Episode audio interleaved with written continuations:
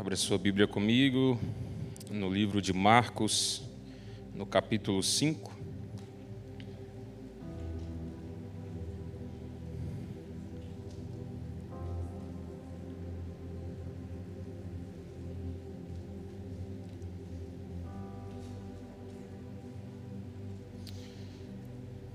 Eu quero. Tem dois tipos de mensagem: a mensagem espada e a mensagem punhal.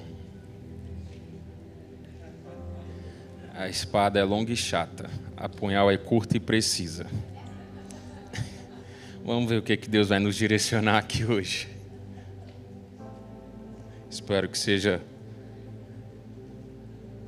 penetrante como uma espada de dois gumes, mais cortante do que ela, apta para discernir juntas e medulas, corpo, alma e espírito, aquilo que o homem não vê, mas que seja também tão eficaz quanto um punhal. Amém? Marcos capítulo 5, versículo 1 diz: E eles chegaram ao outro lado do mar, a terra dos Gadarenos. Eu digo que não vou gritar, mas como é que eu leio o primeiro texto e ele fala de transição? E eles chegaram ao outro lado do mar, na terra dos Gadarenos. Deus vai te tirar da margem e vai te levar para o outro lado essa semana.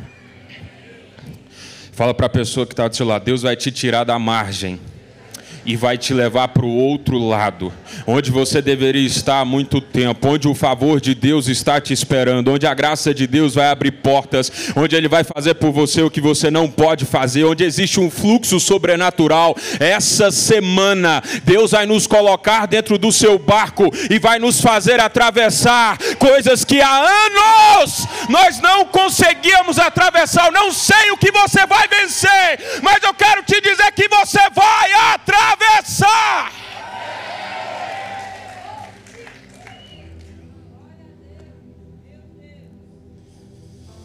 E saindo ele do barco, imediatamente veio ao encontro dos sepulcros um homem com espírito imundo. A Bíblia vai continuar, vai contar a história do Gadareno.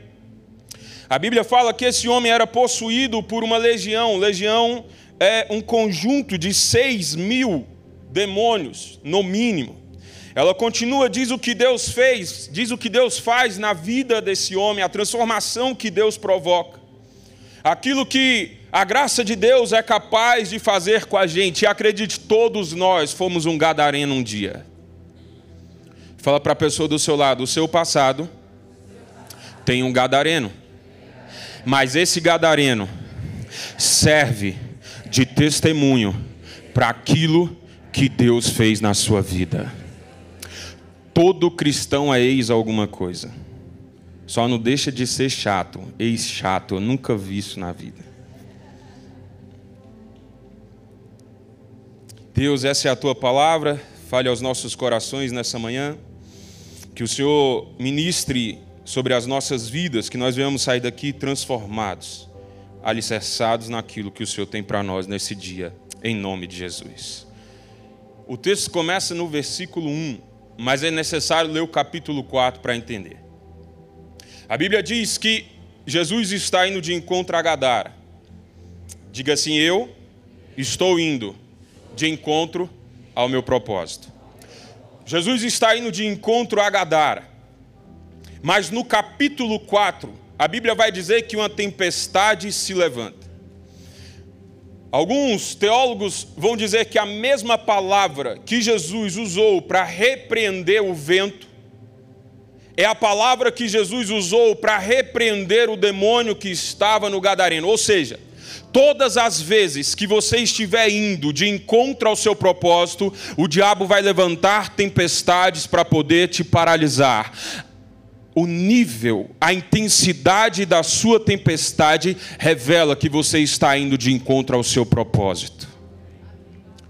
Quando uma tempestade se levanta no meio do caminho, a Bíblia vai dizer que o reino de Deus é tomado por esforço e quem se esforça se apodera dele. A Bíblia vai dizer que as portas do inferno não prevalecerão contra a igreja de Deus, ou seja, o inferno está parado e retrocedendo, enquanto nós estamos avançando e marchando para conquistar aquilo que é de direito nosso. Mas quando você entende aquilo pelo qual Deus te criou e para onde você está indo, amigo, o inferno se levanta, mas quando o inferno se levanta, Deus já está de pé ao nosso favor. Ah, mas o diabo se levantou, levantou tarde. Era melhor já ter deitado, né? Tem um ditado que diz: quem não quer cair, que se deite. O diabo só levanta para cair. Entenda algo, ele não vai mexer com quem já está caído. O nível da sua tentação revela a grandeza da, do seu propósito e da graça que Deus colocou em você. O nível das suas guerras revelam a sua patente espiritual. Para de pedir para Deus uma vida mais leve. Grandeza se faz no calor da batalha. Não se produz marinheiros em água de piscina.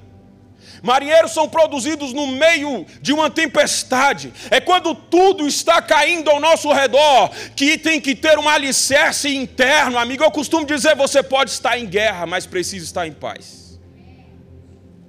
É possível estar passando por uma batalha firmada em uma palavra que Deus te deu, e isso não te tirar o alicerce. Nós estamos firmados no autor e consumador da nossa fé. Ei, deixa eu te dizer uma coisa: nada pode abalar aqueles que colocaram a sua confiança em Deus. Deixa eu te dizer algo: nós somos como os montes de Sião, nós não nos abalamos, mas permanecemos, ainda que tudo esteja desmoronando ao seu redor. O meu convite hoje é para você olhar para essa tempestade e entender a grandeza que existe em você. Fala para a pessoa do seu lado, o nível da sua tempestade emocional, sentimental, financeira, ministerial revela a grandeza que tem em você. E tempestade não se para com grito, se para com autoridade.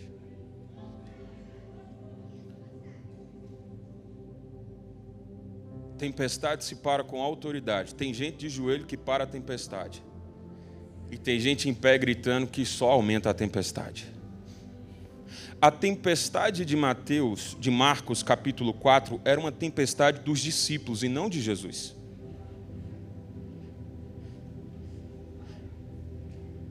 Jesus estava no barco dormindo.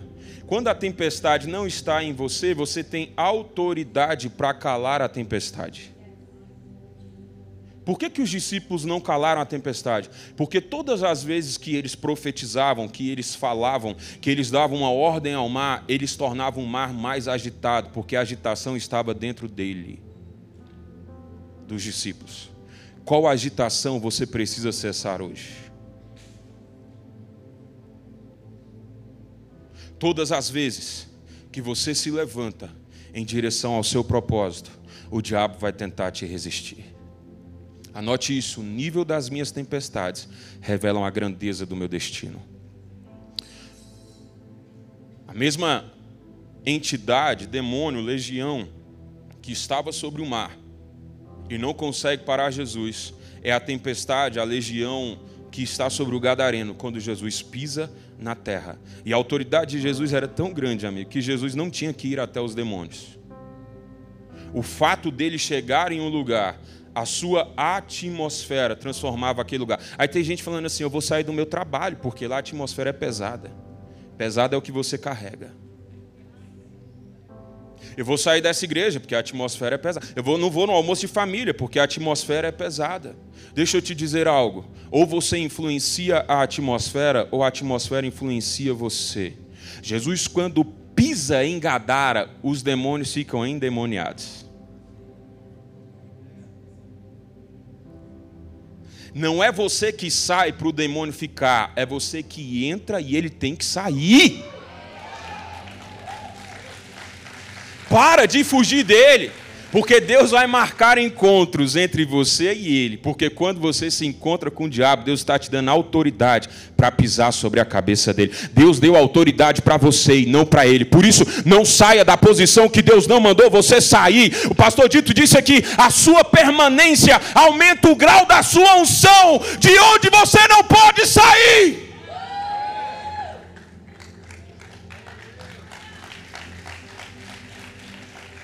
De onde você tem que permanecer? Onde você tem que permanecer? Jesus pisa em Gadara. E os demônios vêm até ele. Mas antes de chegar em Gadara, Jesus faz um ato profético. Jesus libera uma palavra profética sobre aquela tempestade. Ele diz: Vento, cala-te, mar, aquieta-te. Um texto vai dizer: que a primeira palavra que Jesus liberou foi paz. Vento, cala-te. Mar, aquieta-te. A minha pergunta para você hoje é: o que você precisa calar na sua vida? O que você precisa calar no seu ministério, o que você precisa calar no seu casamento, o que você precisa calar na sua família, o que você precisa calar no seu trabalho, o que você precisa calar nos seus pensamentos, nas suas emoções, nos seus sentimentos, o que você precisa calar hoje.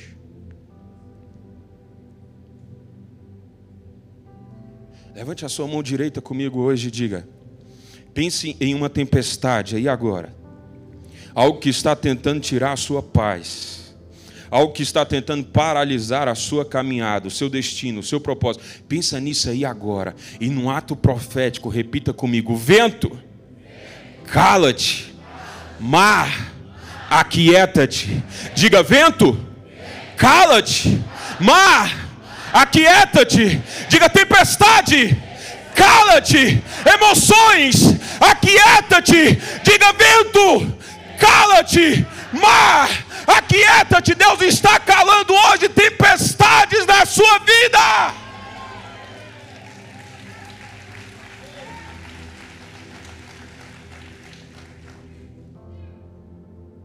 Essa semana vai ser uma grande semana, amigo. É o primeiro dia do mês. É o primeiro dia do mês. Entenda algo que tira a sua paz, não tira a paz de Deus. O que gera ansiedade em você não gera ansiedade em Deus. O que te paralisa não paralisa a Deus. Os discípulos estão paralisados no meio de uma tempestade, mas Deus está dormindo. Jesus está dormindo. A mesma palavra ali é usada no Salmo quando diz aos seus amados, Ele dá enquanto dorme. Eu sinto que tem gente aqui que realmente não consegue dormir de tanta ansiedade, ou de excesso de passado, depressão, ou de medo.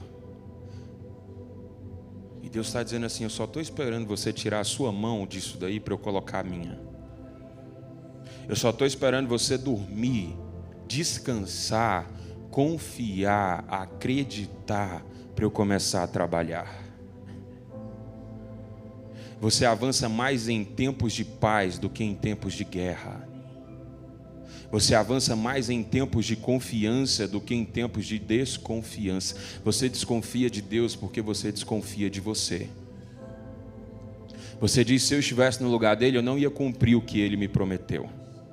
Mas eu vim aqui para te dizer que ele não é homem para que minta, nem filho do homem para que se arrependa. Nele não há mudança nem sombra de variação. Tudo aquilo que Deus te prometeu, ele vai cumprir.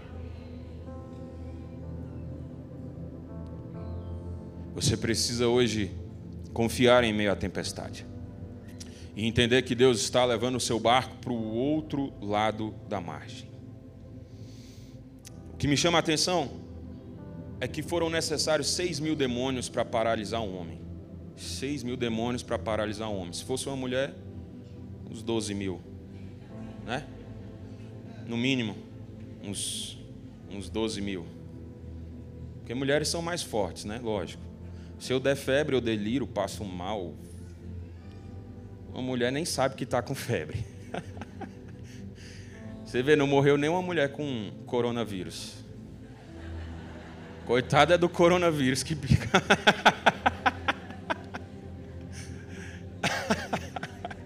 Mulheres são fortes, elas são. Né? Em nome das mulheres, eu queria honrar aqui hoje a pastora Jéssica. A senhora pode ficar de pé, pastora Jéssica?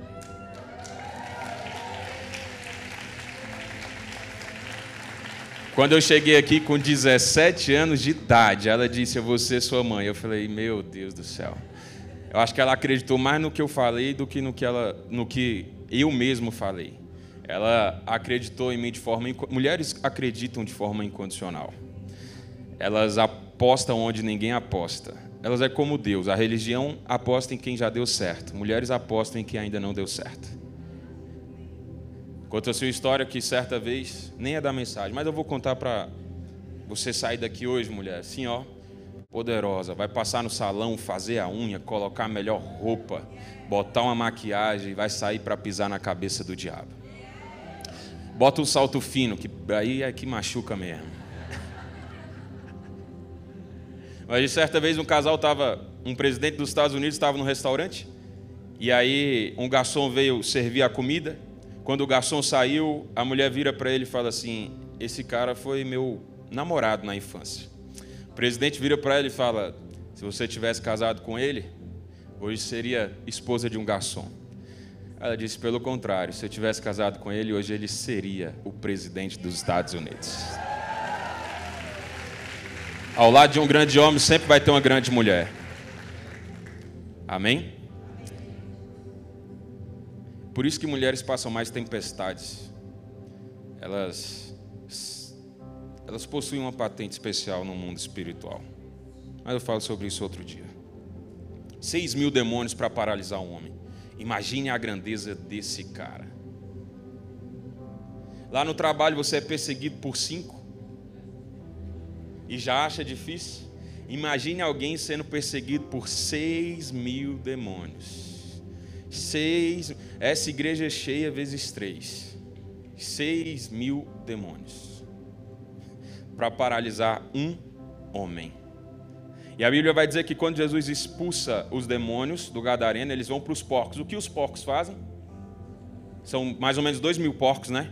Eles se matam. Você é tão forte que se outra pessoa estivesse no seu lugar, ela já teria desistido de viver. A sua grandeza é algo tão sobrenatural que tem gente que não suportaria a sua cruz. Pastor, por que eu? Porque Deus dá as suas melhores, as suas maiores guerras aos seus melhores soldados. Tem gente no seu lugar que não aguentaria um demônio. Quem dirá as tentações, as provações, as perseguições, as opressões que você tem sofrido? Seis mil demônios pararam não foram capazes de parar um homem. Eu quero te dizer que nada vai ser capaz de parar aquilo que Deus projetou para você. Amigo, tentação, provação, morte, nada vai ser capaz de parar aquilo que Deus começou sobre a sua vida. O inferno pode se levantar em peso, Deus vai batalhar ao seu favor. Ei, deixa eu te dizer algo: os demônios sabiam que Gadara seria transformada e que seis mil demônios não eram capazes de segurar o homem, o inferno te parar. Você não viu a grandeza da sua patente no mundo espiritual ainda. Pastor, eu tenho 1,60m na terra e uma grandeza no céu.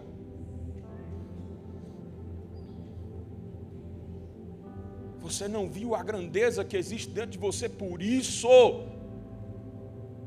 que o inferno se levantou, mas ele não vai te deter.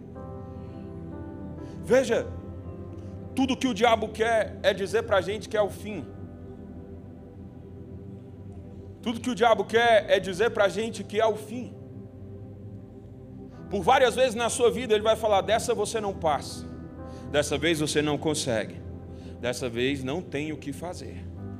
Ele vai te dizer: dessa vez eu venci, você não vai conseguir superar, mas eu quero te dizer que todas as vezes que o diabo diz que é o fim, é porque Deus está dizendo é o começo. A Bíblia diz a respeito de Elias, em 1 Reis, capítulo 19, versículo 4, Elias tinha acabado de matar mais de 400 profetas de Baal. Depois de uma grande vitória, se prepare, o diabo sempre vai tentar te derrubar.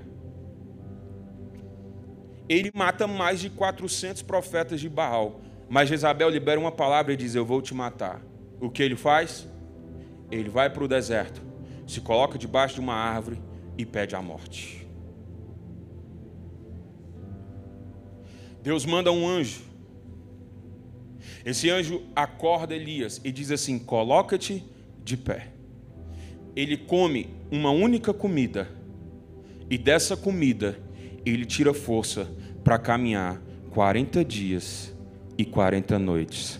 Aquilo que você acha que é o fim, 40 no mundo espiritual no mundo profeta significa tempo de transição e tempo de governo. 40 anos no deserto, Jesus jejuou 40 anos, Elias passou 40 dias com a comida. Eu acho que você não entendeu ainda, mas eu quero te dizer que quando você chega no seu estágio final, os próximos 40 dias é um tempo de transição e governo sobre a sua vida. Ei, aquilo que você achava que é o fim, é um tempo de transição onde você era humilhado, subjugado, onde você estava fora da sua posição, para um tempo de transição onde Deus vai te colocar onde você deveria está. Eu quero profetizar sobre a sua vida que nos próximos 40 dias Deus vai te colocar assentado sobre um trono de onde você nunca deveria ter saído. 40 dias você chegou até aqui com a força que você tinha, mas daqui em diante você vai com a força de uma comida espiritual. A força de uma comida naquilo que achava que era o fim. Só tem três minutos.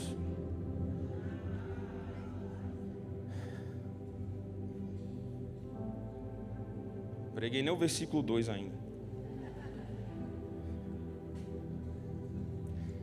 1 Reis 17, versículo 12 diz: Pela vida de Deus respondeu a mulher: Não tenho pão cozido, só tenho um punhado de farinha na panela e um pouco de óleo na ânfora. Estava justamente apanhando dos pedaços da lenha para separar esse resto para mim e para o meu filho, pois comeremos e. Comeremos e morreremos. Eu vim aqui como profeta de Deus para quebrar sentenças de morte sobre a sua vida. Aquele sonho que você achou que tinha morrido. Eu vim aqui para te dizer: vai ter vida e vida em abundância. Comeremos e morreremos. Deixa eu te dizer uma coisa: eu não sou crente, coveiro que taca pá de terra no sonho dos outros que nem morreu ainda. Eu sou profeta da esperança. E eu vim aqui nessa manhã para lhe dizer: aquilo que parecia morte vai se transformar em um grande testemunho na sua vida. 40 dias de transição, 40 dias proféticos, 40 dias de mudança, 40 dias onde Deus vai fortificar o teu espírito. Eu vim aqui para quebrar essa sentença de morte sobre a sua vida. Hoje nós entramos em batalha no mundo espiritual e dizemos que o diabo não tem autorização e legalidade para matar aquilo que está sobre a sua vida, vai viver e vai viver muito. Vai criar os filhos, vai criar os netos, vai viajar, vai conhecer outros lugares. Deixa eu te dizer algo: não vai te matar. 40 dias de transição. É só o começo daquilo que Deus vai fazer. Vai ver aquele sonho se cumprir, pastora Jéssica. Vai balançar a criança no colo, Danilo.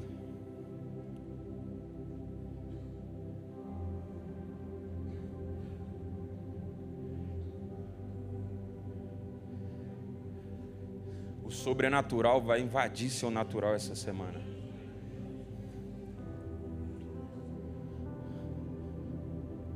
Comeremos e morreremos, não é a palavra.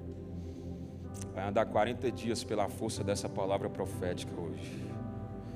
Durante esses 40 dias, seu coração não vai se entristecer. A sua fé vai ser inabalável. Deus vai tirar a força da sua fraqueza. Paulo, A minha graça te basta.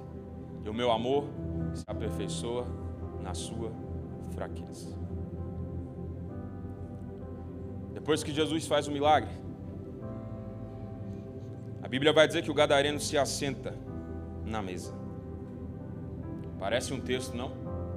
Prepara uma mesa na presença dos meus inimigos. Unge a minha cabeça e o meu cálice. Não é uma mesa da vingança, é uma mesa do testemunho. Olha o que Deus fez por mim.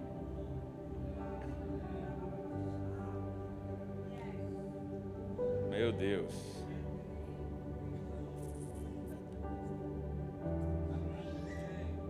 Eu gosto quando Deus manda coisas que não estavam no esboço.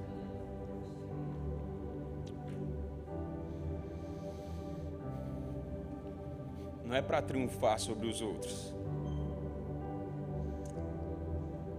Porque quando Deus restaurou a nossa sorte,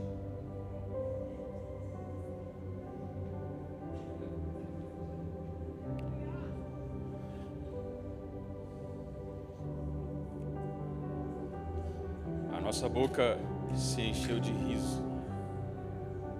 E Ele nos deu um novo cântico. E se diziam entre as nações grandes coisas.